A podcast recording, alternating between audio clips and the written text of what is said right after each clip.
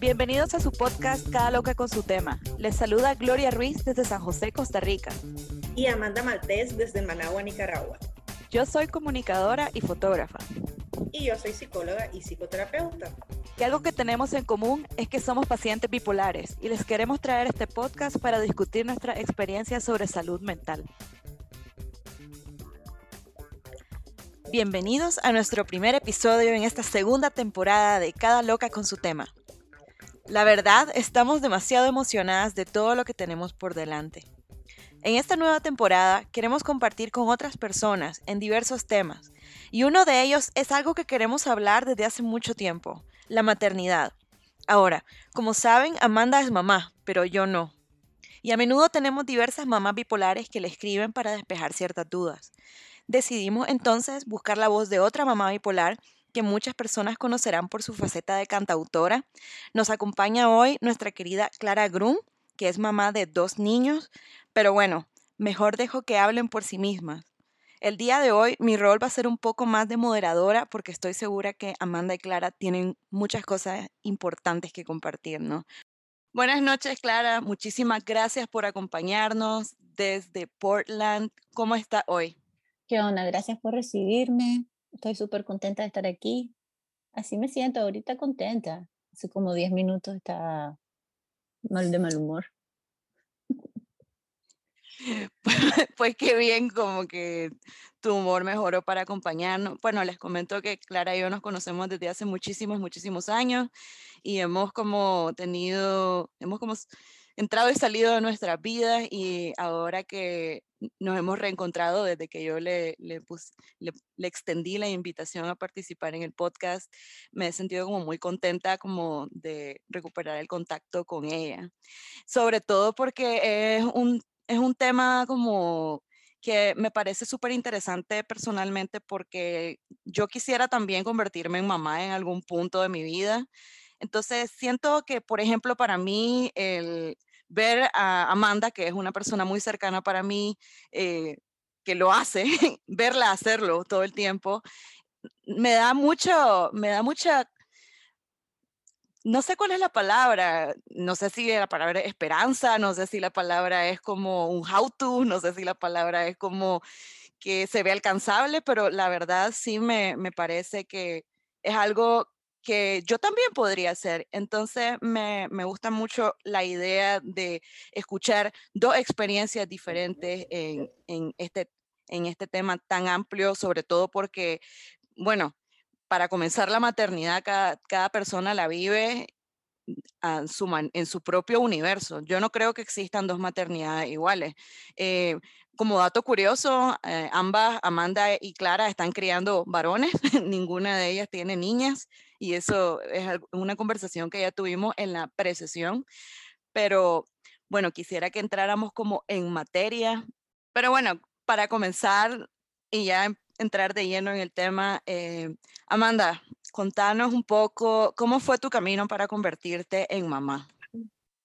Suspiro porque honestamente no ha sido fácil, pero antes que iniciemos le quiero dar la bienvenida a la Clara, decirle que muchísimas gracias por compartir con nosotras. De verdad sé que nos podemos poner en una situación bastante vulnerable ante, delante de un montón de personas. Pues, o sea, vamos a hablar sobre cosas que son difíciles y vamos a hablar sobre cosas que incomodan un montón porque tenemos el concepto de que la mamá tiene que ser de cierta forma y creo que eso es lo que nos friega, nos jode un montón.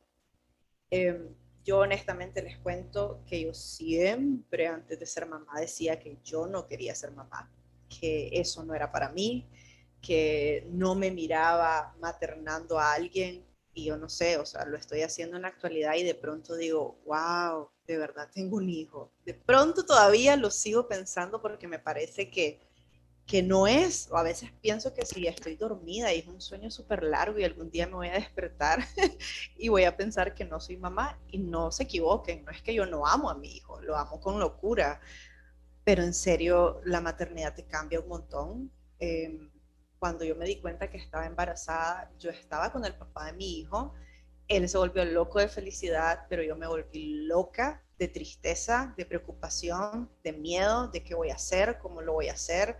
Tenía 22 años apenas, estaba súper joven. Y yo por varias semanas pensé en abortar, yo no quiero este bebé, no soy capaz de criar, con costo puedo conmigo, pero uno en relaciones de dependencia se pasa sus propios límites y bueno, tuve al niño por, porque esa relación me decía, tenelo, si no, esta relación no va a existir. Entonces, por miedo a no tener una relación de pareja, desde la dependencia decidí tener un hijo y hacerme castillos en la cabeza de que, ah, sí, vamos a hacer una familia feliz, vamos a tener a nuestro bebé. Y nada de eso pasó, porque al inicio, que me doy cuenta que estoy embarazada, primero tengo miedo, después estoy enojada, después estoy confundida. Y ya cuando em, el bebé si está creciendo, yo empiezo a experimentar migrañas que me incapacitaban a salir. Empecé a vomitar, empecé a perder el apetito y empecé un momento bien difícil en mi vida. Me deprimí, eh, sentía que mi cuerpo no era mi cuerpo, mm, no salí de mi casa durante cinco meses más o menos, porque además que vomitaba más de 15 veces, estaba deprimida y no entendía qué era lo que me pasaba yo sabía que tenía que ver con que estaba dejando de consumir alcohol, con que estaba dejando de consumir drogas, con que evidentemente eso iba a afectar en mi estado de ánimo, pero no me daba cuenta que tenía un trastorno como tal. Y a medida que fue pasando el embarazo, empecé a medio sentirme bien, porque empecé a ilusionarme con la idea de, bueno, ahora sos mamá, disfrutar, cómo no vas a sentirte feliz porque tenés un hijo en, la panza, cuántas mujeres quisieran tenerlo todas esas cosas que me alimentaban una idea que no era real. Pero bueno, en ese momento eso me ayudó a mí como a enfrentar lo que estaba pasando. Luego que Santiago nace, empieza una depresión postparto que ni les cuento. No quería comer, no quería hablar, no quería sostener a mi hijo en brazos.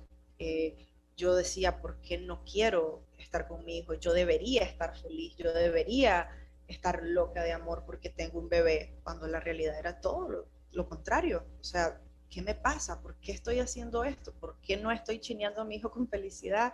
Más bien todo era motivo de mal humor, de irritabilidad, de no sentirme comprendida por la pareja que tenía en ese momento. Al inicio, pues trató en la medida de lo posible de comprender, pero luego creo que para él también era algo muy desconocido. Y lo entiendo, porque para mí estaba siendo difícil. Y mm, a medida que fue pasando el tiempo, nuevamente volví a tomar, nuevamente volví a consumir y cuando me doy cuenta estoy en una crisis depresiva horrenda. Y en ese momento busqué ayuda psiquiátrica cuando Santiago iba a cumplir dos años y los medicamentos hicieron efecto. Entonces la maternidad para mí empezó a tener un poquito más de sentido, como que un rompecabezas se armó y dije, bueno, sos mamá, eh, ya no puedes renegar por lo que está pasando, más bien ahora qué vas a hacer con esto que tenés. Ha sido un camino larguísimo y seguramente Clara tendrá otra historia muy diferente, muy diferente a la mía. Y me gustaría escuchar, Clara, también cómo ha sido el inicio de ser mamá, eh, cómo te fue en tu embarazo y cómo te sentís en este momento. Wow, qué interesante tu historia, Amanda. Wow, o sea, ¿cuántos años tiene ahora tu hijo? Seis años. Seis años, wow. Lo que puede pasar en seis años, ¿verdad? Es increíble el viaje. Eso lo que era. Bueno, yo no era tan joven, tenía 33 años y yo quería tener un bebé y no podía. Pasaron, pasaron como dos años desde que dejé de tomar anticonceptivos y mi pareja y yo tomamos la decisión de que queríamos formar una familia y no quedar embarazada. Y yo no podía entender por qué otra razón para odiarme, para odiar mi cuerpo, para rechazarme, para detestarme, para culparme, para autoflagelarme, y todos los me que solo eran destrucción y no amor. Al final fui a los doctores para revisarme si es que realmente podía o no podía. En efecto, pues biológicamente estaba bien, no era un problema de hardware, era un problema de software. Y, y básicamente me mandó a decir el doctor eh, que tenía que buscar cómo relajarme, tenía que buscar cómo dejar la vida que llevaba y los malos hábitos pues que no me ayudaban. Eventualmente quedé embarazada y cuando quedé embarazada estaba muy feliz, estaba muy contenta, y, pero nos acabamos de mudar a una ciudad nueva, no conocía a nadie, pasaba casi sola todo el tiempo.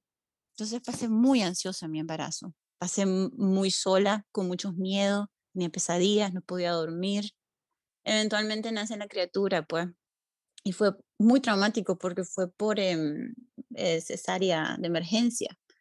Yo le decía al doctor, está, algo pasa, algo pasa, algo pasa, ya llevamos 24 horas intentando, este niño no está bien, esto no está bien, algo está mal. Eventualmente pues ya lo llevaron, me llevaron a cirugía, nació en bebé, nació morado, no respiraba, yo no escuchaba su voz, yo decía, pero en las películas el niño siempre llora en cuanto sale la mamá, porque no está llorando este niño.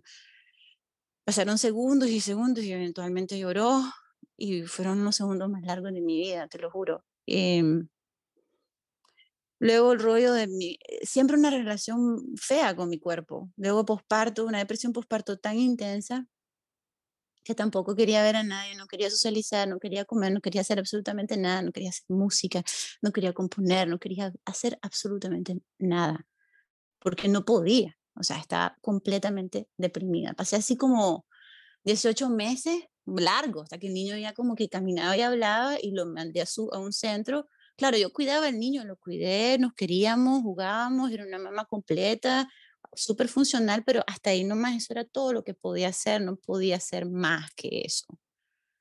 Busqué una ayuda de una terapeuta, entonces me, diagnosticó trastorno de la ansiedad y eh, me empezó a recomendar, me dijo que si quería tomar medicamentos, pero tengo una historia bien rara con los medicamentos y tenía miedo al estar sola de que si me da una loquera la droga esta, el medicamento y no lo puedo cuidar, pero claro, yo en mi, en mi, ¿qué hago? ¿Me entendés? No puedo manejar, voy a chocar, voy a chocar. El niño lo voy a dejar abandonado en el súper porque no voy a saber, pero, o sea, mi propia ansiedad atacándome, ¿me entendés? Cosas horribles, no puedo dormir, se van a meter a robar por la ventana, me, se lo van a llevar, presa de mi ansiedad poco a poco he venido trabajando esa ansiedad y ahí vamos, pues, y ya cuando quedé embarazada en el 2019, eso sí fue un poco más planificado, fue un embarazo mucho mejor manejado, ya estaba más establecida en la ciudad, tenía un grupo de apoyo, tenía un trabajo, ya estaba dando clases de música y ya tenía a Marcus, pero tenía el peso de que Marcus era un, era un niño difícil, entonces fue como, fue fue un rollo, pero mi depresión postparto del segundo niño se manifestó de otra forma, o sea, una mujer iracunda, que no tenía paciencia para nada, que, que era overworked, overtired, eh, todo era en exceso, o sea, me dio por lo contrario, me dio por el hiper, ¿no? Me dio por la manía, me dio por estar súper activa. Pero bueno, estamos aquí ahora, ya tengo un niño, de, ya tiene dos años el menor y el otro tiene cinco, y sí es un tema muy personal, sí es difícil de ser en voz alta, eh, soy una persona que sufre, y no solo sufro porque la vida es dura, sino porque, no sé, porque, porque mi mente sigue, o sea, porque sí estoy.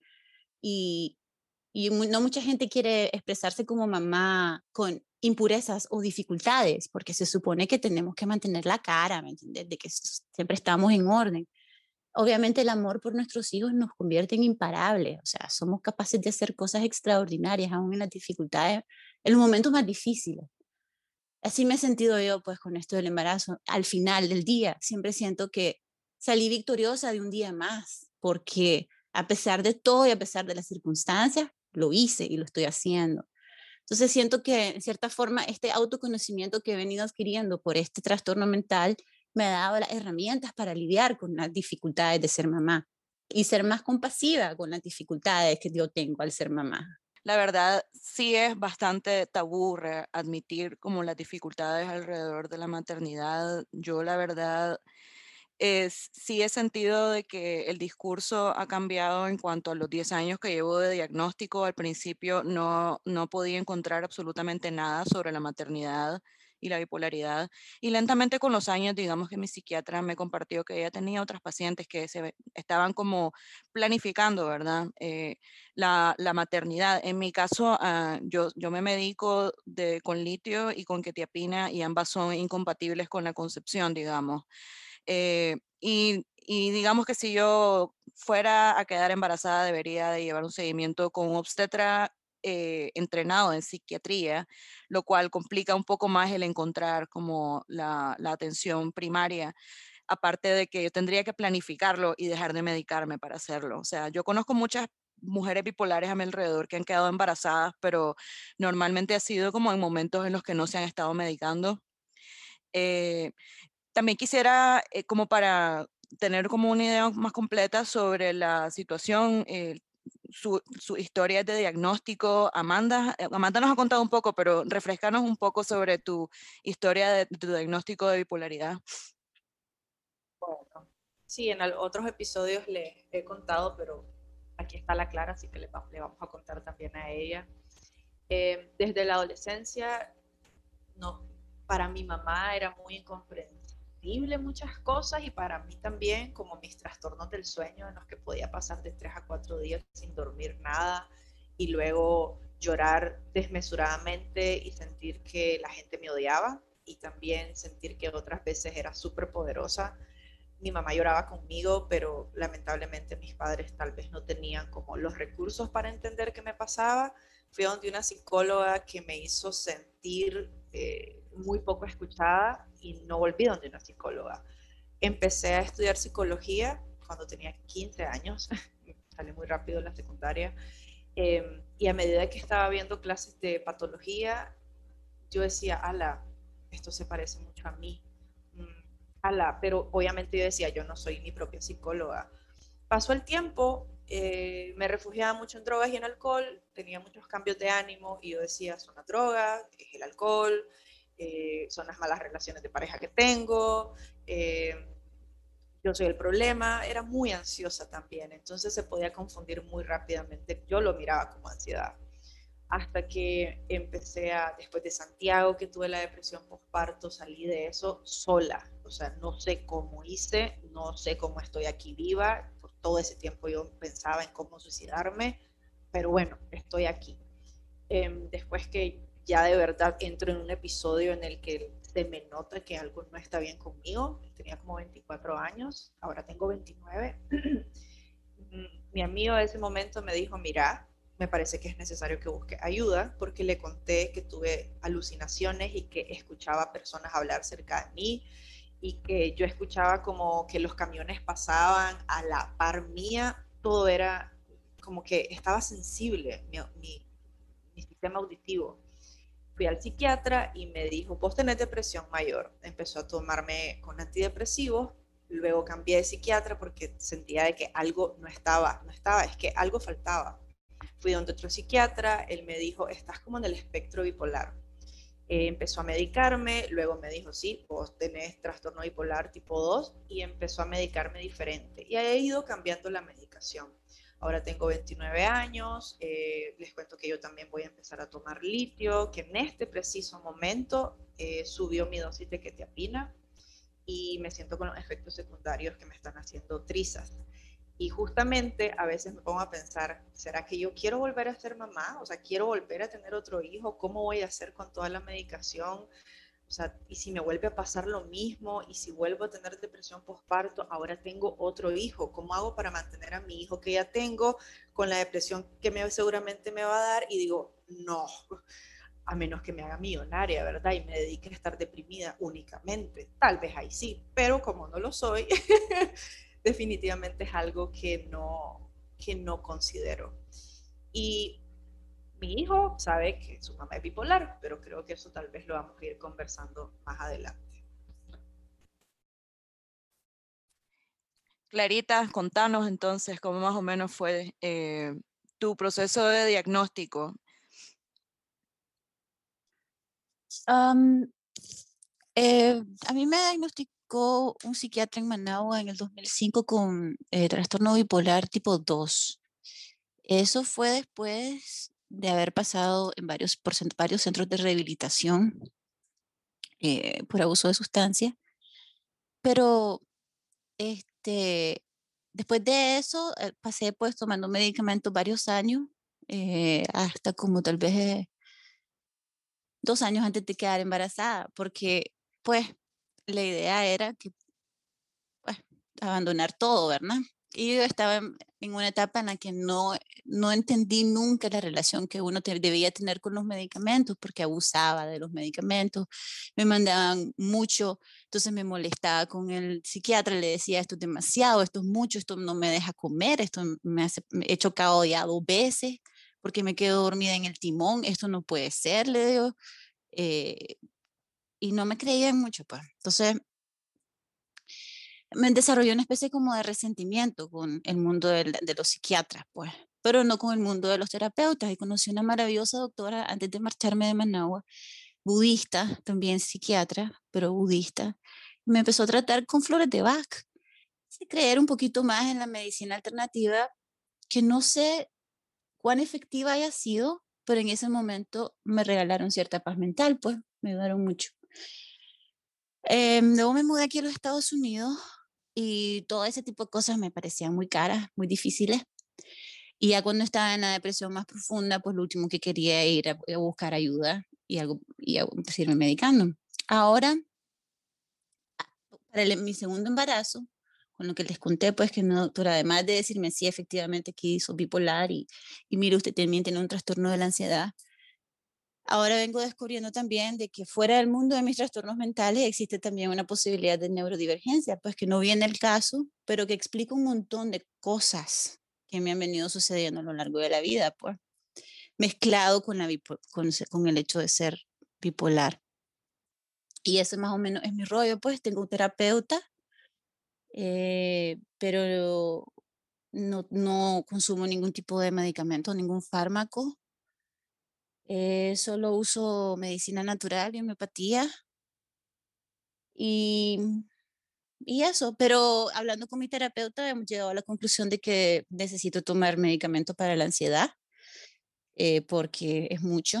Entonces creo que vamos a empezar con eso. Ahora que ya los muchachos están más grandes y ya tengo un círculo de apoyo más, más sólido, por así decirlo, y me siento más establecida, siento que tengo más confianza para entrarle de nuevo y ver qué onda. Yo creo que la verdad, eh, eso que contás sobre el tema psiquiátrico es algo que aleja a muchas personas del tratamiento.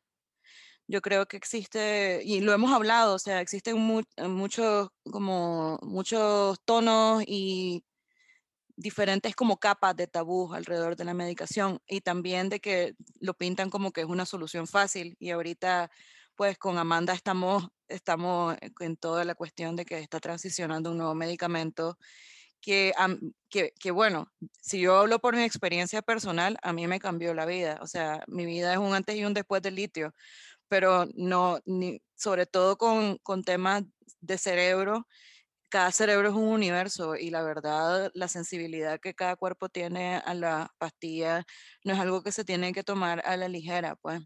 Entonces, realmente, eh, bueno, les comento de que Clara me dijo, bueno, yo es que yo no me medico y, y, eso en cuanto a estar en el podcast y yo le digo que pues nosotras no venimos a hacer como un proselitismo, ¿verdad? De, solamente querer incluir a personas que están perfectamente alineadas con lo que nosotras hacemos. Realmente pensamos de que hay muchas maneras de llevársela. Y, y, también con Clara tenemos esto en común de que, de que aparte de la bipolaridad tenemos un toque ahí de neurodiversidad metido en, en, nuestro mix. Eh, pero también quisieras, quisiera saber, o sea, el tema de que ahora tenés una red de apoyo, Clara, a mí me parece súper importante porque eh, nos estabas contando en la precisión de que tuviste una, un inicio de la maternidad bastante solitario. Eh, quisiera que por, favor nos contara de tu experiencia eh, convirtiéndote en mamá fuera de Nicaragua con toda tu familia, digamos, en Nicaragua. Sí, fue duro. Pues mi mamá me vino a visitar como antes del embarazo y se quedó unos meses después. Y fue lindo mientras mi mamá estaba acá, pero luego se iba. Más que nada la soledad, que la solitud o la soledad que vivía viene del sistema, porque es un país diferente, los Estados Unidos. Eh, Nicaragua es más pequeño, todo el mundo de cierta forma se cuida. Y aquí me sentía un poco como que tenía que abogar por mí misma y no sabía cómo. Em, creo que lo más duro fue eh, lidiar con mis defectos de personalidad antisocial y apáticos, como que no quiero, porque no quiero ir a ver a esas mamás, a esos grupos de mamá, qué aburrido de que estamos hablando de pero yo no tengo ganas de estar hablando de las cosas que se hablan de mamá. Yo no me identifico con esas mamás que usan las camisas de Target y dice One O'Clock, esa no es mi onda. Entonces, eh, yo no, no sé, no sé, no sabía cómo, ¿me entiendes? Esa otra parte de la neurodiversidad, yo no sabía cómo eh, socializar y formar su grupo. Entonces, ahora la red de apoyo se ha venido formando de manera orgánica porque trabajé, porque conocí gente, porque eh, por mi hijo, que es neurodiverso, a través de él vi que existen otro tipo de recursos, otro tipo de grupo, y así poco a poco me he venido estableciendo, pero me tomaron cinco años, me tomó cinco años, cinco, con toda mi testarudez, ¿me entendés? De que que nadie me hable, me tomó cinco años. Contanos un toque vos, Amanda, ¿cómo ha sido como ese tema, digamos, de la comunidad para vos? Eh, porque, bueno, yo tengo varias amigas que son mamás, pero no necesariamente son amigas entre sí. Entonces, realmente no sé cómo, cómo te la llevas. Bueno, yo sé cómo es tu relación conmigo, pero no sé cómo te la llevas con, con en otro tipo de espacios. ¿Cómo es, cómo es ahora esta vida? Bueno, pues le voy a contar que no es que no haya sido mamá, ¿verdad? Pero mi hijo antes vivía con su papá por obvias razones en las que yo no estaba bien y que necesitaba tomarme mi tiempo para empezar a ser más responsable en las cosas, para eh, centrarme en mi medicación. Eh, al inicio sentía que yo no entraba en ningún espacio de los que ya tenía, porque la gente con quien me rodeaba no tenía hijos. Y me imagino que para ellos era difícil como aceptar que la manda ya no tenía tanto espacio. Eh, soy bastante honesta, antes era una persona muy extrovertida y entre comillas tenía un montón de amigos, ahora soy todo lo contrario, o sea, la gente a quien le hablo, le hablo con intención, de manera muy consciente. Em, y siento que el saber quiénes son las sé, como las personas que quiero tener a mi alrededor, me ha ayudado a tener una red de apoyo. Por ejemplo, donde vivo, eh, mis vecinos tienen hijos y esos hijos son amigos de mi hijo. Yo a veces siento que esos chuines son mis hijos también porque me los llevo al parque, me los llevo a clases de natación, salimos a caminar todos los días, les hago arte terapia, les pregunto cómo están, les ayudo en sus tareas, eh, me los llevo a pasear, o sea, aquí hay confianza. Si yo les digo a estos papás, miren, me llevo estos chavalos al mar, me van a decir que sí. De hecho, a veces me dicen, ¿para qué me venís a preguntar? Llévate estos chavalos, llévatelos. Y así pasa con Santiago también. Ellos se los llevan a pasear, van al parque, se lo llevan a restaurantes, se lo llevan a las piscinas. Y yo me siento tan apoyada, muchachas. O sea, a veces los domingos suelen ser un poco complejos para mí, como que me deprimo más, no sé no la paso bien los domingos, trato en la medida de lo posible, ahora tengo la rutina de visitar a mi mamá y sacarla a comer para sentir que hay, un, que hay algo, una intención en mi día y para sentir que Santiago pasa tiempo conmigo también, porque paso trabajando un montón. Entonces, em, a veces yo estoy tan triste y solo vengo y me dice, Santiago, ma, dice la Marisol, así se llama mi vecina, que si me deja ir a, qué sé yo, a Mazatepe. Y yo, ah, váyase mi muchachito y se lo llevan desde las 9 de la mañana y me lo traen a las 5. Hay días que lo necesito y hay días que esa gente no sabe el favor que me hace porque tal vez la estoy pasando horrible. Y también tenemos ese apoyo como que si yo salí, a la, yo salí, Santiago está en la casa de ellos porque es un mismo terreno donde hay varios apartamentos, entonces Santiago se queda donde ellos o yo solo llamo y digo, llego tarde entonces, sentir que tengo esas personas que están ahí, a veces mi psiquiatra solo me puede ver en la, tarde, tarde, y pues Santiago no se puede quedar solo. Sentir esa comunidad, sentir ese apoyo, sentir que hay personas que entienden que la manda es bipolar y que no la pasa bien y que le vamos a echar una mano con su hijo, es muy preciado para mí. Eh, también siento que mis padres son un recurso muy importante, que ahora en tratan en la medida de lo posible de entender que su hija es bipolar y que tiene momentos en los que no la pasa bien.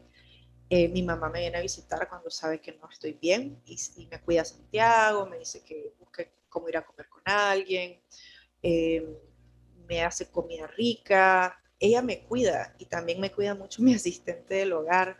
Si ella sabe que yo estoy enferma, eh, que estoy enferma de estoy deprimida o que estoy súper en manía, ella sabe cómo cuidarme porque lleva años conmigo y me cocina cosas ricas y me pregunta cosas y me dice, anda, salí, salí, andate, aquí yo me quedo con Santiago. Entonces, sentir que tengo a personas que entienden cómo funciono eh, me hace sentir amada y me hace sentir comprendida, sobre todo porque realmente no me siento tan comprendida muchas veces. Em, y también la Gloria es un gran apoyo para mí, o sea, no es como que vine de Costa Rica a cuidarme al chihuín, pero por lo menos le digo, no fregué, me siento mal porque hoy le pegué cuatro gritos a Santiago, y soy pésima mamá. Y ya viene ella y me dice, mira mamita, tranquila, todas las mamás le pegan gritos a sus hijos. Entonces ya ella me dice eso y es como, ah, sí, es cierto, tiene razón, tiene razón. Entonces ella es mi apoyo y también se saluda en audios con Santiago y Santiago pregunta por ella, la ubica. Entonces eso también es súper bonito siento que he creado una comunidad, siento que he creado una red de apoyo, siento que no estoy sola y que si me da una crisis en algún momento, hay personas que me van a apoyar en situaciones. Fíjate de que es bien interesante, obviamente yo, bueno, la mandé hablamos diario, que les puedo decir? Eh, Santiago es un niño muy especial, la verdad, yo soy una tía muy orgullosa de ese, de ese chavalo y la verdad siento que está haciendo muchísimo trabajo eh, de psicoeducación con tu hijo.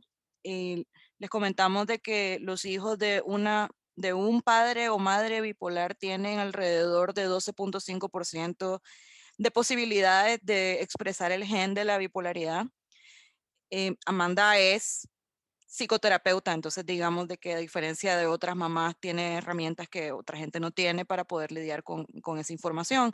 Y Santiago sabe que vos sos bipolar. De hecho, Santiago sabe que yo soy bipolar, incluso sabe que la tía Gloria también es bipolar.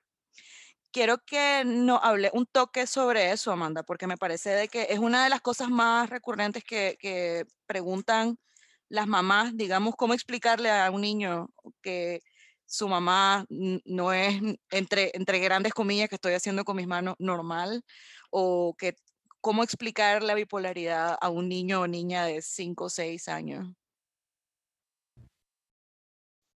Yo no sabía cómo hacerlo.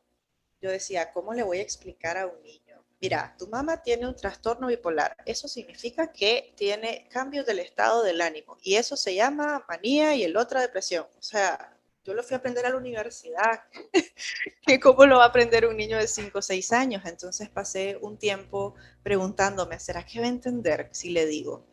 ¿Será que es necesario decirlo? ¿Será que esa información me la guardo para más adelante? Pero después dije, no, o sea, explicarle a su ritmo, a su lenguaje, cómo, qué le pasa a mamá. Y les cuento que pasé un buen tiempo pensando y lo que hice fue cómo enseñárselo en títeres. O sea, no sabía cómo hacerlo. Entonces eh, empecé a usar títeres y le empecé a hacer una historia como, pues en ese momento lo hice como que eran monstruos o fantasmas que venían y se apoderaban de mamá y que en esos momentos mamá no sabía qué hacer. Y él pregunta, él pregunta mucho, ¿y cómo es eso? ¿Y cómo se siente? ¿Y cómo te da? ¿Y en qué momento te da? Eh, y hay veces que yo le digo, Santiago, hoy no amanecí bien, mamá no se siente bien, mamá necesita espacio. Hay días que le digo, mamá necesita eh, que no tener mucho contacto físico porque se siente incómoda. O le puedo decir, mamá hoy anda con ganas de hacer muchas cosas, pero es porque se siente eh, la otra parte de la bipolaridad. Entonces, él pregunta, también le enseño videos en YouTube, que son muy pocos, por cierto. Em, le leo cuentos sobre sus sentimientos, sobre sus emociones, sobre el reconocimiento de cómo su cuerpo se siente, porque, a ver, yo creo que todas las mamás, o al menos la mayoría, no sé, no, no, es cierto, no puedo hablar por todas las mamás, pero al menos una gran mayoría creo que tiene miedo de que sus hijos también sean bipolares. Y yo creo que este es el momento para ayudarle en cosas que sí están en mis manos, como por ejemplo cuidar su sueño, o sea, Santiago todos los días a las 8 de la noche está dormido y antes de dormir le lee un cuento y, antes de, y después de leerle un cuento meditamos. Y eso es todos los días, o sea, de, lunes a lunes, no hay receso. A menos que mamá esté muy mal y le pida a Santiago un pase libre. Entonces él sabe que a veces cuando mamá pide pase libre, mamá tiene derecho de descansar. y le hablo como, mamá hoy no se siente bien, mamá hoy está triste, y él pregunta, ¿es por tu enfermedad? Yo le digo, sí, es porque no está bien. Y le explico, eh, a veces cuando le da gripe o cuando le da dolor de cabeza, porque él me ve tomar mis pastillas y me dice, ¿para qué tomas pastillas? Entonces yo también le empiezo a explicar, mamá toma pastillas para esto, para lo otro, y cuando mamá se empastilla en la noche, ya sabes que me voy a dormir pronto. Entonces, él sabe mi rutina y yo también trato de darle una rutina. De hecho, los bipolares necesitamos rutinas para funcionar bien en la vida. Eh, trato de tener una rutina y que ambos la compartamos. Por ejemplo, él se levanta en la mañana y yo lo primero que hago hace como dos meses que lo estoy haciendo es poner un podcast que se llama Despertando Podcast, que son meditaciones. Entonces pongo el televisor, lo pongo alto y así lo despierto para que vaya a clase platicamos mientras él está cambiándose, yo le hago su desayuno, em, va a clases, luego viene, puede ir a jugar un rato, después viene y almuerza, luego va a clases con su tutora, luego regresa y puede ver más televisión si quiere o puede estar con sus amigos.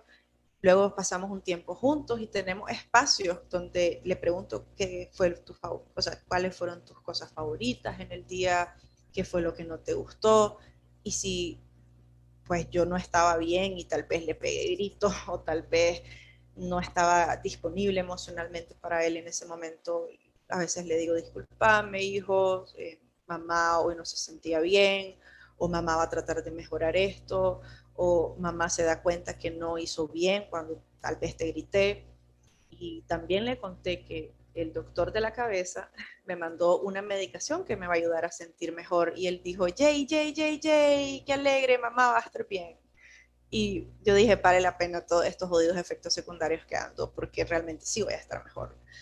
Entonces, la psicoeducación eh, inicia desde casa, o sea, sensibilizar que no solo existen enfermedades físicas, sino que existen enfermedades mentales y que está bien. Y que él jamás, o sea, por ejemplo, él jamás ha dicho cosas feas de si ve un niño síndrome de Down, si ve a una persona con discapacidad, él más bien me pregunta, ¿por qué le pasa eso? Em, me parece que también es súper importante cuidar su alimentación, qué come, cómo come, cómo su relación con la comida, cómo su relación con el cuerpo. Yo todo el tiempo le estoy diciendo qué linda tu espalda, mi amor. Wow, sos maravilloso, sos lindo. O sea, porque no quiero criticar nada de él, absolutamente nada. Yo mis padres, mi mamá tenía esa tendencia de criticar mi cuerpo y pasé un proceso fuerte con mi cuerpo. Yo quiero que él se sienta cómodo. Entonces la alimentación y la relación con la comida es súper importante. Em, y además de eso, cuidar, cuidar sus emociones y que él comprenda cuáles son sus emociones. Y hay algo que también he incorporado, que la verdad es que yo creo que le debería preguntar a un doctor, pero salimos a correr y a caminar una hora todos los días, plan, ejercicio, pues vamos a hacer ejercicio y en ese momento jugamos, corremos, andamos juntos, que él sienta que cuando mamá está bien, está muy, muy, muy, muy, muy disponible para él. Entonces, si es un trabajo de todos los días y a veces me siento un disco rayado, realmente soy un disco rayado repitiendo las mismas cosas todos los mismos días, Em, y sabiendo que, eh, no sé si esto suena demasiado estructurado, pero yo sé a qué hora hacer cada cosa. Yo sé que a las 5 y 20 tengo que hacer esto, a las 6 tengo que hacer esto, a las 2 de la tarde tengo que hacer esto, a las 4 de la tarde tengo que hacer esto. Y, y no sé, quiero que Santiago crezca con hábitos, porque eso es lo que le va a ayudar a él, a, si en algún momento tiene bipolaridad, que tenga disciplina, que tenga hábitos, que sepa cómo cuidarse y eso es como mi pe, o sea, no puedo hacer más nada. Si el maje a la adolescencia tiene, y le, le brota, resulta bipolar, pues por lo menos ya tiene muchos hábitos que son básicos para el autocuido de toda persona, pero también de nosotros con este tipo de trastornos. Y de eso fue más o menos el último episodio de nuestra primera temporada. Empezamos a hablar sobre el autocuido, que es como un tema bien amplio. Yo la verdad he visto eh, cómo Amanda ha ido creando toda esa estructura porque en este tiempo de que ya Santiago está con ella a tiempo completo, la verdad me parece súper increíble el nivel de esfuerzo que vos, que vos le metes. O sea, de verdad, de verdad te riendo el charro, amiga. Bueno, Clara, pero contanos vos un poco sobre cómo, cómo te la llevas vos con, con, con tus dos pequeños. ¿Cómo te llevas, cómo le explicas como tus límites, tus dinámicas? ¿Cómo, cómo llevas ese tipo de, relación, de, hábitos con tus hijos? Em, pues la verdad es que yo nunca les he hablado explícitamente del tema, pero no me presento como una mamá perfecta tampoco. Le hablo abiertamente de lo que me está pasando. Eh, y eso no nació por un conocimiento como el tuyo, Amanda, porque es, es bueno para el crecimiento, el desarrollo, porque mi hijo, al darnos cuenta pues de que tiene trastorno del espectro autista, esa rutina y esa comunicación era necesaria, porque, porque así, así es, que, se, que, se, que nos entendemos pues de una manera más clara, de una manera más directa en términos del lenguaje. Entonces, eh, eh, que le digo, por ejemplo, igual que vos, hoy no, mamá no tiene energía y necesito estar acostada. Mm, ¿Por qué no venís y hacemos algo tranquilo aquí? No quiero ir al parque, no puedo, no puedo hoy. Y me dice, ¿te sentís mejor, mami? Esto y lo otro. Y yo, gracias. Tus besitos me hacen sentir mejor, tu compañía me hace sentir mejor, pero mami todavía se siente un poquito, de- un poquito mal. Entonces, tengo, eh, eh, trato de, de mostrarle de que soy humana, pues. Entonces, también, también eso creo yo que le- al enseñarle que yo soy honesta con lo que me está pasando, y en cierta manera me tengo compasión, le quiero mostrar que él también se tenga compasión con sus grandes sentimientos porque son muy grandes, pues la frustración que él experimenta es bien grande, la ira, las explosiones, eh, son sentimientos, pero casi incontrolables para él. No sé si él va a ser bipolar o no, pero al igual que vos, quiero que a través de mi honestidad y mi ejemplo como una persona que quiere ser abierta y y que quiere trabajarse, él, él sienta como que conmigo puede, en, en mí pueda confiar, pues, y que el día que le, que le brote y que le hablen los demonios, me venga a hablar a mí también, pues. La verdad, yo creo de que es- es- creo que venimos de una generación en la que es la primera vez en, en que, en la que las mamás, digamos, están admitiendo que se equivocan. A mí, bueno, yo no soy mamá, pero soy hija y, el año pasado tuve como todo un, un- una encerrona pandémica con mi mamá por meses. Entonces, fue una oportunidad, creo que incomparable para replantearnos nuestra relación ahora que somos adultas y poder, o sea, darle como un feedback de su, de su, de su parenting, de su manera de crianza, de las cosas que sentía que, que tal vez sobraron o faltaron cuando iba creciendo. Y creo que mucho de, mucho de, lo que ustedes hacen en cuanto a validar esas emociones grandes es algo que mi mamá nunca hizo, pero mi mamá no es una persona, digamos, poco expresiva, sino que nunca nadie le dio las herramientas para poder gestionar esto en otra persona, o sea, su hija. Para ella, el hecho de que ella no tuviera como unas emociones tan desproporcionadas como las que yo tenía cuando era adolescente, eh, solamente eran como una señal de que tal vez yo estaba exagerando, pero ahora que he sido adulta y, y me ha casi perdido un par de veces, eh, ve, la- ve las cosas como de una manera totalmente diferente, pero yo siento de que ha habido un quiebre en ese, en ese tema de la maternidad en cuanto a, sobre todo, cómo corregir a los niños, cómo disciplinarlos. eh, cómo pedirle disculpas a los...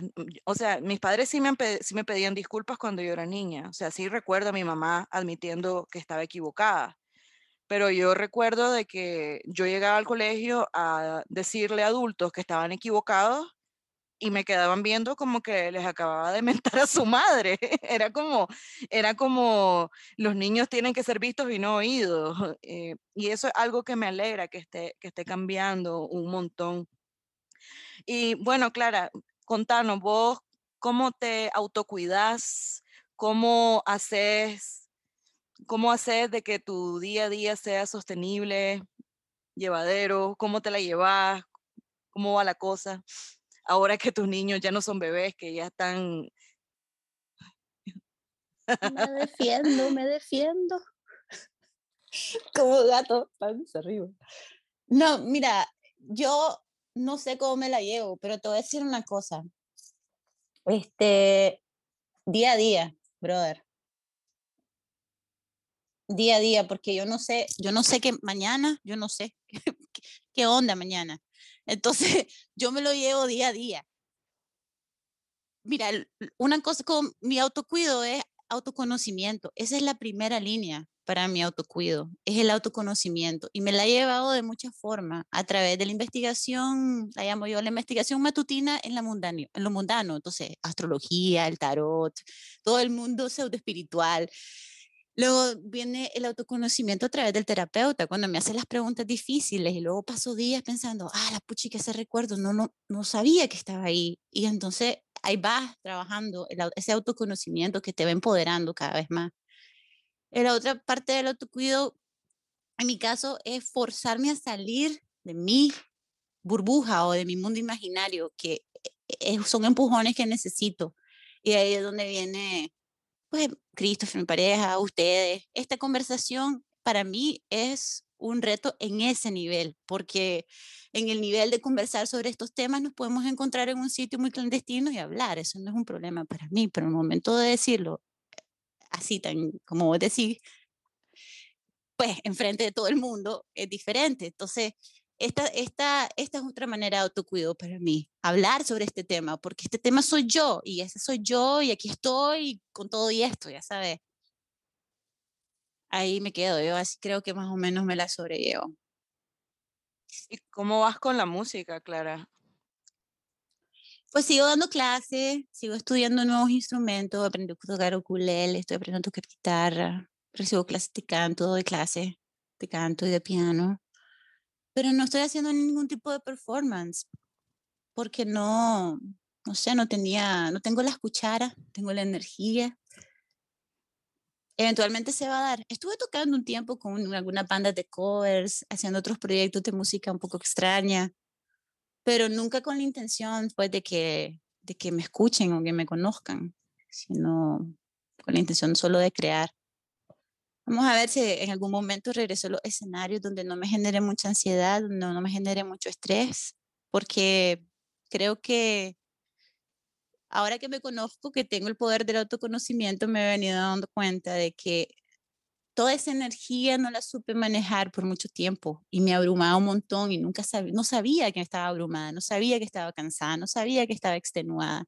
Y más bien buscaba otra forma de llenarme, pero era simplemente necesitaba cargar la batería, volverme a enchufar a la pared y cargarme, pero no lo vivía siempre con la vacía, viviendo vacía, vacía.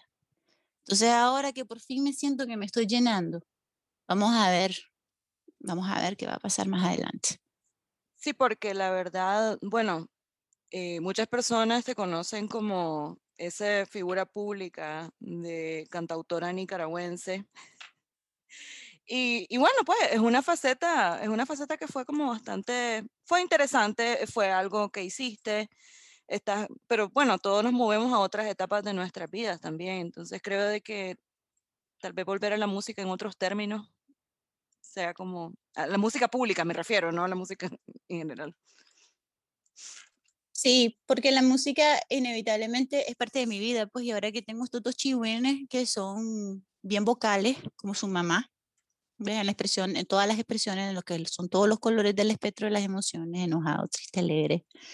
Entonces, la música siempre va a ser parte de mi vida, pero hacer performance y hacer todo eso otra vez, no sé todavía si estoy emocionalmente preparada porque no, no estoy lista para hablar de todas las cagadas que me pasaron en Nicaragua antes de irme en ese mundo. Esa es para otra plática.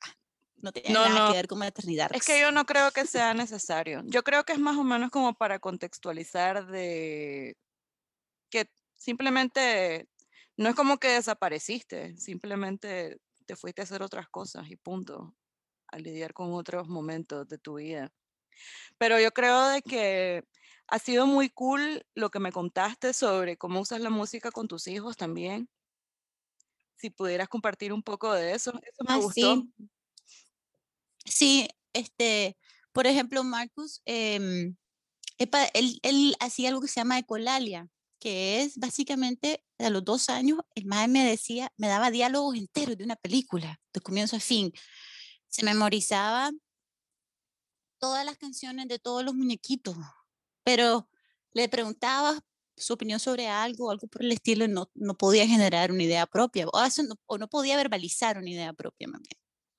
Entonces lo que yo empecé a hacer era cantar lo que veía, hablarle cantando. Y, eh, hacerlo pues de que él hablara cantando también. Empezamos primero modificando las letras de las canciones que más nos gustaban, entonces metíamos otras palabras, a le daba risa, le empezó a dar cosquillas y más, más gracia le daba, ¿no? Jugar con la música, con las melodías. Más adelante hacíamos lo mismo, pero con las rimas, hat, cat, pat, pat, mat, y le, se moría de la risa, pero eso también empezó a agilizar un poquito más, eh, digamos, pues la formación del lenguaje en su cabeza de manera independiente, ¿no? No solo copiando y remedando. Entonces hay mucho, hay mucho, em, hay, una, hay una, mucha intimidad con mis hijos con la música, pues nos entendemos muy bien y nos divierte. Ojalá que más adelante ellos puedan, puedan disfrutarlo con otra gente también y hacer sus bandas o, o tener su programa de radio o lo que sea, pues. Es que me parece muy cool porque cuando mencionaste eso me di cuenta de que realmente, bueno, la manda es psicóloga y psicoterapeuta, ¿verdad? Entonces, evidentemente las herramientas que ella va a usar como en su maternidad van a tener mucho que ver con, con esas cosas que ha adquirido.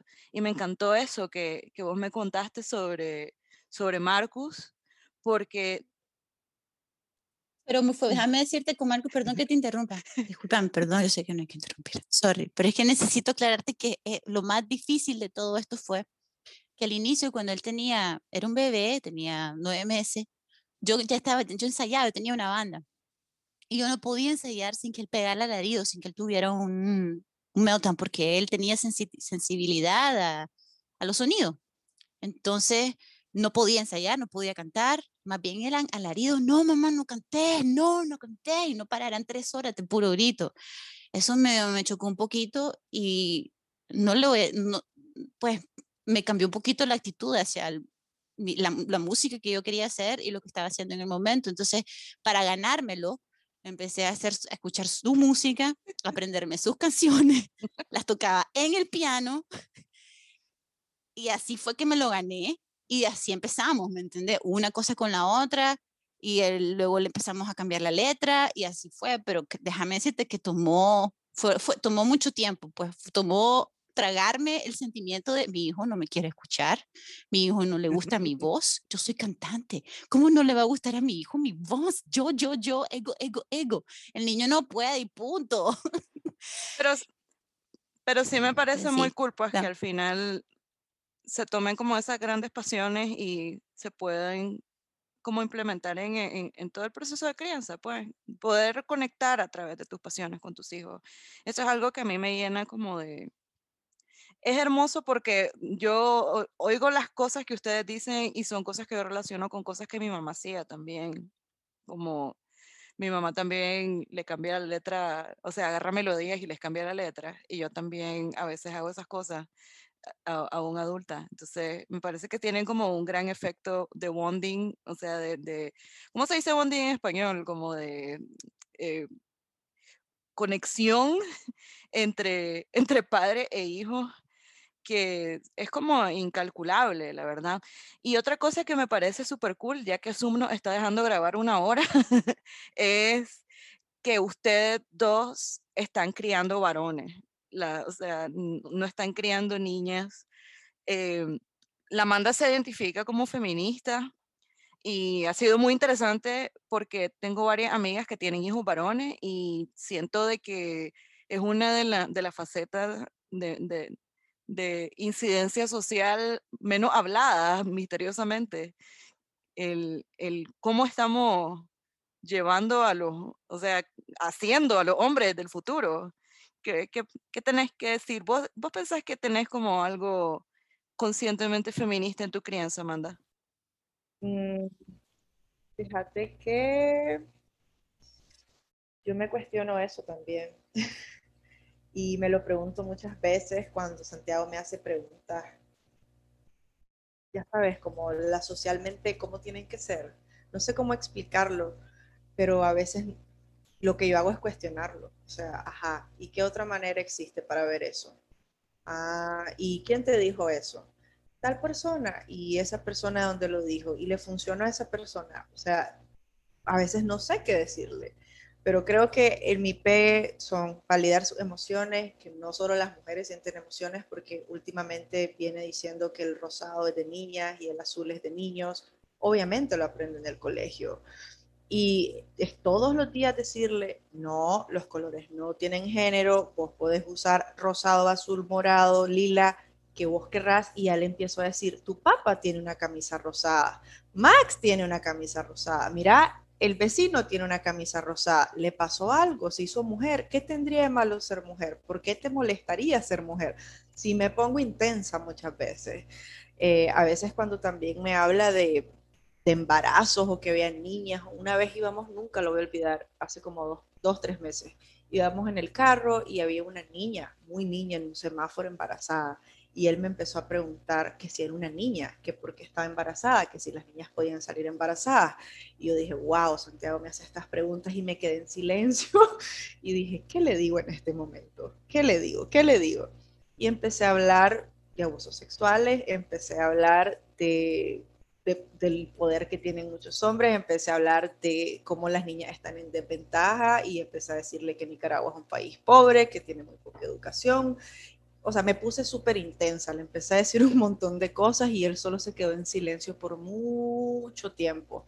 Luego siguió haciendo preguntas, claramente, pero siento que eh, hago mucho con cuestionarme cómo me criaron a mí para no repetirlo. O sea,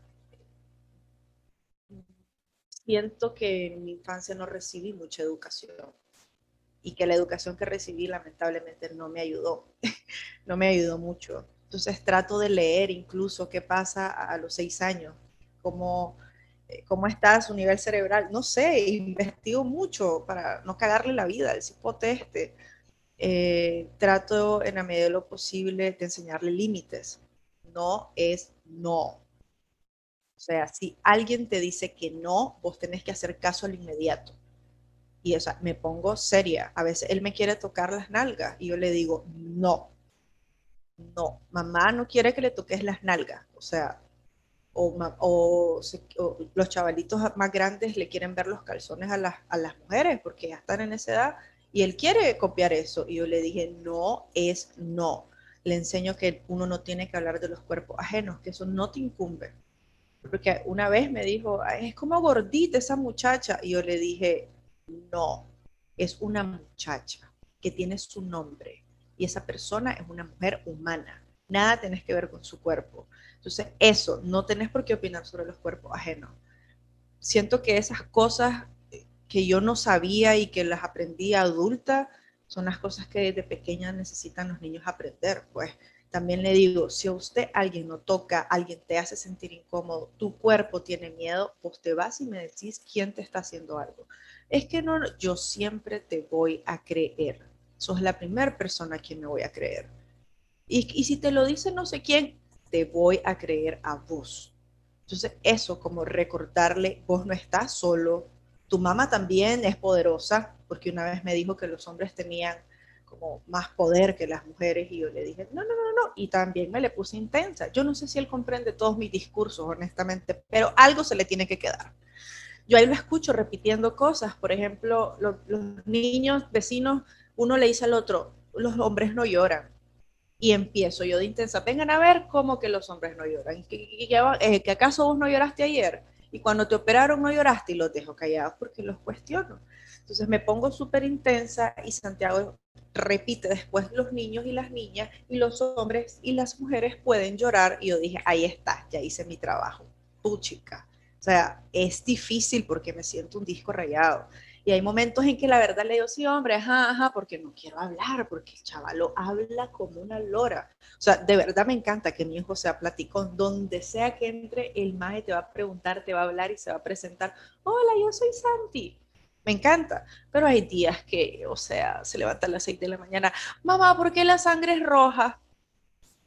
Y yo, ah, la puchita, no sabe, investiguémoslo, a pegar el celular, Google, ¿por qué la sangre es roja? O sea, se pone súper intenso. Mamá, eh, ¿qué pasó cuando estaba embarazada vos? O sea, me hace preguntas y preguntas y preguntas y preguntas. Entonces, aprovecho ese recurso de que él es preguntón y lo cuestiono para que pregunte más. Entonces, creo que de manera muy consciente le enseño la relación con su cuerpo, la relación con la comida, la relación con sus emociones, que está bien sentir, que está bien estar enojado, que está bien llorar, que cuando no es no, es no, que a las personas se les respeta, o sea, mientras no se metan con vos, usted no se mete con nadie. Y creo que esas maneras, pues no sé, para mí son muy feministas, como hacer todo lo contrario de lo que hicieron conmigo y reconocer que las cosas pueden hacerse diferentes, aunque me cueste un montón, pero mm, creo que también validarlo como un ser humano igual a los demás. Creo, por ahí va. Y vos, Clara, ¿cómo, cómo llevas como eh, la vida? Vos tenés dos varones, no solo uno, tenés dos. Contanos, porque además son bastante diferentes entre sí, como nos estabas comentando. Sí, al igual que mi querida Amanda, yo también soy feminista. Y es para mí em, activismo político educar a mis hijos en el feminismo. Siento una alta responsabilidad enseñarles lo que es ser feminista e, y, y ponerlos en el buen camino. Yo crecí con una mamá muy abierta, muy elocuente. Me, me, llamo Clara por Clara Setkin, una anarquista feminista. Mi, mamá, mi hermana se llama Emma Goldman por la otra anarquista feminista norteamericana. Entonces, pues ya sabrás, pues de que a mí a los cuatro años ya me estaban dando discursos, pues, sobre la pluralidad, sobre la, la explotación del, de, de, los trabajadores y todo ese tipo de cosas. Y yo como niña pequeña lloraba, no quiero que haya pobreza, no que, que injusticia, porque en conceptos enormes, ¿me entendés? Uno no puede distinguir, no hay zonas grises cuando sos, tenés esa edad, pues como bien hablaste, pues es importante ser un poquito de investigación del niño, cuál es su nivel cognitivo, hasta dónde puede captar, hasta dónde no, no lo quiero traumatizar, etcétera, pues porque son temas delicados. Pero fíjate que si algo me han regalado el hecho de tener niños, pues yo te digo, yo quería tener niñas, pues porque yo quería tener a la, a la compañera que fuera presidenta de los Estados Unidos y que cambiara todo, ¿me entiendes? Eso quería yo, yo les contaba eso el otro día. Pero me salieron varones, pues, y los adoro con todo mi ser. ¿Qué ha sido lo inesperado? Aprender cómo la sociedad lo ve, loca. O sea, toda mi vida ha sido feminista desde mi punto de vista, desde mi experiencia, como, como, como grupo oprimido, ¿eh? yo. Pero ellos viven la masculinidad tóxica y viven el machismo de otra manera. Y yo no lo había presenciado de una manera tan evidente y de, tan personal a mí, ¿no? Por ejemplo, Marcus a los dos años está en el colegio y está jugando con un amiguito y es su amiguito favorito y se emociona y le planta un beso en las tapas al otro niño. Yo lo veo y digo, ay, qué bonito, qué bonito. Entonces el otro niño lo agarra también y se dan un gran beso los dos. Divino, pues. Entonces de repente una mamá pega el brinco y dice, no, los niños no se besan entre sí. Entonces yo me quedo así y le digo a la señora, bueno, pero los niños sí se besan entre sí y las niñas también y los animales, incluso los niños entre niñas y los niños y los niños. Lo más importante es que el beso sea compartido y que la persona, otra persona te quiera besar. Lo demás es babosada, o sea, da igual quien te esté besando. Hay gente que le gusta besar paredes, hay gente que le gusta besar peluches, hay gente que le gusta besar otras cosas, pero ¿qué es lo que importa? ¿Me entendés? Es un beso. Que sea, que sea compartido, esa es la magia del beso. Ah, no, aquella mujer avergonzando a mi hijo, shaming, porque el niño tuvo una, expresión, una expresión de amor genuina por su amigo, una, de, una, un brote espontáneo de cariño que le nació de lo más natural de su ser y el otro lo recibió y le regresó el beso, fue bonito, ¿me entendés? Yo los estoy viendo y digo, qué cosa más tierna, mi hijo está aprendiendo a amar y, que, y recibir amor y qué bonito, qué sano. Ah, no, aquella vieja me lo tuvo que arruinar. O sea, que el niño lo estoy viendo y luego todo cohibido, ¿me entendés? Todo, ah, todo huevado. Y hablando en el carro, aproveché para platicarle, le dije, amor, lo más importante es que la otra persona quiera recibir el beso, que vos le preguntes, ¿te puedo dar un beso? ¿Te puedo dar un abrazo? Y eso es lo, único que importa. No importa si las personas que se están besando son hombres, hombres y mujeres y mujeres. El amor es amor. Y eso es lo único que importa, es que sea recibido y que sea entregado. Lo demás es babosar. ¿A qué te importa lo que dijo esa vieja? Pero claro, tiene dos años. ¿Y qué me va a captar a los dos años? ¿Me entendés? No me va, no, no recibe, no entiende los conceptos. Esto es homofobia. No, no, le voy a decir, esto es homofobia. No, masculinidad tóxica. No me va a captar, pero le puedo dar amor y le puedo decir, yo te vi, te vi, te vi que era genuino, te vi que era cariño, te vi que era amor lo que estabas expresando y quiero que sepas que eso es ok, que eso está bien. Masculinidad tóxica, el otro día, el otro día dijo también del, del rosado, que si usaba rosado iba a ser niña. Yo le dije, mira, Leo, cuando me decís esas cosas, francamente no sé qué hacer con vos, Leo, porque lo que me estás diciendo no tiene sentido. Así le hablo. lo que me estás diciendo no tiene sentido, le digo. A ver, le vamos a poner esta camisa rosada a este peluche, le digo. A ver, ¿se convirtió en niña? No. Entonces le digo, que tiene un color, le digo. O sea, ¿qué te importa? Es un color, si no te gusta, no te gusta, está bien. Pero no ande, no hagas sentir mal a una persona porque le gusta el rosado, o sea. ¿Y qué tiene que se convierte en niña? Si vos querés ser niña un día y me decís, mami, quiero ser niña, también no hay falla, le digo. Y me queda viendo, no, mami, soy niño en serio. Ok, pues le digo, pero lo que te quiero decir es que así, esas son las pláticas que yo creo que inculcan el feminismo. Yo las noticias todas las mañanas con mis hijos, tengo que saltar algunas partes porque son muy violentas y no quiero traumatizarlo, pero yo trato de hablarles de lo que está pasando, los problemas de racismo que hay en los Estados Unidos, los problemas con la policía que hay en los Estados Unidos, el hecho de que el Equality Act en este país aún no ha pasado, entonces no tenemos asegurado que las mujeres recibimos la misma cantidad de oportunidades y derechos que los hombres. Entonces, todas estas cosas yo se las digo.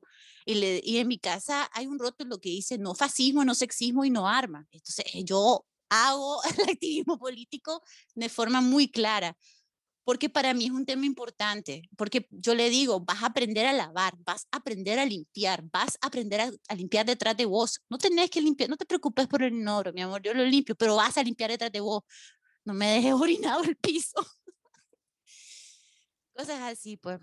La verdad me parece como, es que me parece alucinante porque yo tampoco jamás nunca me he planteado cómo sería yo como criando un hombre. Siempre me he visto como con la relación que tengo con mi mamá, que es como mucha complicidad femenina y, y cosas así. Y también hay una cosa muy particular, ustedes están como, tienen como dos tipos de maternidades diferentes porque Amanda eh, se divorció del papá de, de su hijo y Clara está casada. Clara vive con el papá de, los, de sus dos hijos. Entonces, la verdad es como bien, como bien interesante porque yo recuerdo cuando era niña todavía ese tema de, del, divorcio era como, se trataba como con pinzas y ahora es como de lo más normal, la verdad. Eh, ¿Vos cómo te la llevas eh, sola, Amanda? ¿Cómo te llevas esa maternidad? Pues, ¿qué te digo? A veces quisiera tener más momentos para mí, normal, pero al mismo tiempo me gusta estar con Santi y no me siento tan sola porque su papá viene a verlo, se lo lleva, se va de vacaciones. Como te digo, tengo una red de apoyo que me, ayuda un montón. Mi hijo es bien flexible, o sea, mm, es súper llevadero Santiago. La que histérica soy yo. O sea, si él se pone histérico es porque yo ando histérica. Si él se pone enojado es porque yo ando enojado. Entonces, trato de irlo conociendo y de ir viendo qué le gusta, qué no le gusta, cómo le gusta, qué necesita en ciertas situaciones, darme cuenta. Y esto a la, les, voy a confesar que cada vez que voy a, cada vez que me digo lo que les voy a decir, me da miedo, me da miedo sentir que la voy a cagar como mamá. Y es que yo le estoy enseñando a mi hijo toda la inteligencia emocional, tengo tanta responsabilidad en cómo actúa, eh, cuáles son sus creencias, qué estilo de apego tiene, cómo va a tratar a las personas, cómo va a ser con las mujeres, o sea, es un montón más y, es súper difícil y a veces me abrumo y digo, me va a dar un patatús un día, o sea, fuera más fácil si este hombre, papá de este chaval, estuviera aquí, porque ni siquiera vive en Managua, o sea, esa es lo cosa, pues que vive en otra ciudad y no está todo el tiempo. Y yo quisiera ser más activa en muchas cosas, pues, o sea, quisiera como meterme en un gimnasio en las noches, por ejemplo, pero no, porque tengo que estar con Santi. Y no lo digo, ay, qué mal por mí, no. O sea, uno se adapta al estilo de vida que tiene. O sea, yo tengo a Santiago todo el tiempo, entonces hago actividades que me gusten, que no tengo que salir en las noches, que las personas que quiero ver puedan verme en las tardes, que puedan venir a mi casa, son súper bienvenidos y la mayoría de mis amigos vienen a visitarme. Y simplemente encuentro las cosas que sí tengo disponibles, que sí puedo hacer, que no tengo que hacer un gran cambio para tener que salir un día, por ejemplo. Además, a mí me, encanta estar en mi casa. yo prefiero estar viendo una serie, leyendo un libro, comiendo algo rico, estar con Santi, incluso hasta estar con los niños que son mis vecinos, son mi compañía. o si no, agarro donde mi mamá, o voy a comer con mi papá, o busco una amiga que sé que quiere ir de pate perro a dar una vuelta, y ya está. Y para mí es suficiente. Comparto la natación con Santiago, los sábados vamos a nadar, y eso es como algo que nos está uniendo, porque él me explica lo que está aprendiendo. Y yo le digo, mira, amor, así, cuando estés en natación y vemos competencias de natación, porque hay que sabemos si el chaval le gusta. O sea, me encanta que le guste algo que a mí me guste. Entonces trato en la medida de lo posible que si las cosas son jodidas, sean menos jodidas para mí y para él también. Y yo a veces digo, si yo como adulta necesito respiros como salir, él también necesita salir de la casa, él también necesita respiros, porque solo son mis necesidades. Y es difícil tener que lidiar con dos necesidades diferentes, con dos personalidades diferentes, con dos edades diferentes, con dos niveles de comprensión diferentes sola. A veces quisiera simplemente irme y no venir por un día entero a mi casa. Pero ahí voy, ahí voy. Eh, no les digo que es fácil, o sea, para nada, es un dolor de ovarios y sobre todo cuando me baja la regla, porque tengo eh, esto de que me deprimo mucho más en, esas, en esos días. Entonces, él entiende, les cuento que él tiene conocimiento sobre la copa menstrual. Él entra al baño y yo le explico, mira, esto es una copa menstrual. Él me pide ver la sangre, eh, se la echa a las plantas, desde que vimos un video que decía que podíamos hacer eso con la copa menstrual. Él me pregunta si me duele el vientre, me da abrazos y me dice, ah, qué mala onda, más que te duele el vientre. Y todas las mujeres les pasa eso. ¿Y por qué a otras no les pasa? Entonces, creo que detenerse a hablar con él ayuda pienso a largo plazo.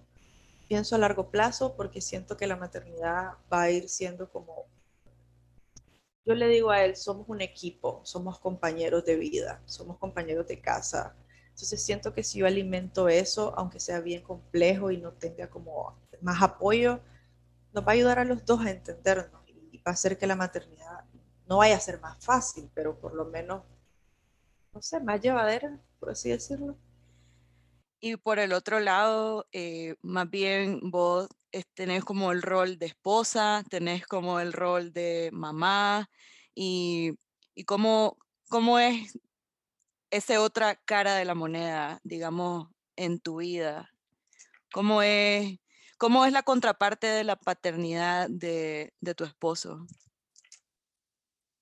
En diciembre del, del año pasado renuncié a mi trabajo de tiempo completo aparte de dar clases de música, estaba trabajando como tester, linguistic tester, trabajaba en lingüística para un centro de tecnología, donde trabajo de lo que se llama localización. Punto es que tuve que renunciar porque con toda la pandemia de estar aquí en la casa y trabajar, yo ya no podía más, me estaba arrancando los pelos, me estaba arrancando los tucos dormida. O sea, yo no, el estrés me estaba llevando a unos niveles estratosféricos, pues, de, de, de manía. Entonces yo ya estaba como que no, entonces tuve que renunciar a mi pegue por un tiempito, ¿verdad? Hasta que las cosas pseudo se normalizaran, por así decirlo. Con eso, con decirte esto, te estoy diciendo que Christopher continúa trabajando full time, o sea que se va, se va de la casa a las 8 de la mañana y, y regresa a las 5 de la tarde. Entonces yo paso todo el día sola con los muchachos. Yo no tengo familia, no tengo ese tipo de, de apoyo física, no tengo, tengo eh, el terapeuta de mi hijo y el speech therapist y mi terapeuta y un par de amigas, pero todo el mundo aquí vive en tanto frenesí, en tanta ocupación, que aquí pues no, no, no tengo, digamos, ¿teneme a los niños? No, no tengo. Eso tiene que ser con un tiempito, ¿me entiendes? De programación y te pongo mi agenda y pago 20 dólares, así. Entonces, mi vida ha sido completamente consumida por el, por el cuidado de los niños. Lo había sido siempre, pero tenía la distracción, por así decirlo, de tener que trabajar. Todo trabajo que yo hacía, todo dinero que yo remuneraba era para el pago del cuidado de los niños, básicamente, porque es extraordinariamente caro en este país cuidar a niños o poner a los, pues no están en el colegio, como están chiquitos, tienen que, cuesta, pues, cuesta plata como no le voy a decir cuánto depende, pero cuesta como 800 dólares al mes, 900 dólares al mes, una, una aberración. Y no lo cubre el seguro. Y solo tenés tal vez tres meses de vacaciones después de parir. O sea, es una vida un poquito individualista y distinta. Y eso me afectó mucho psicológicamente porque sentí la presión. O sea, sentía la presión. Tengo que trabajar.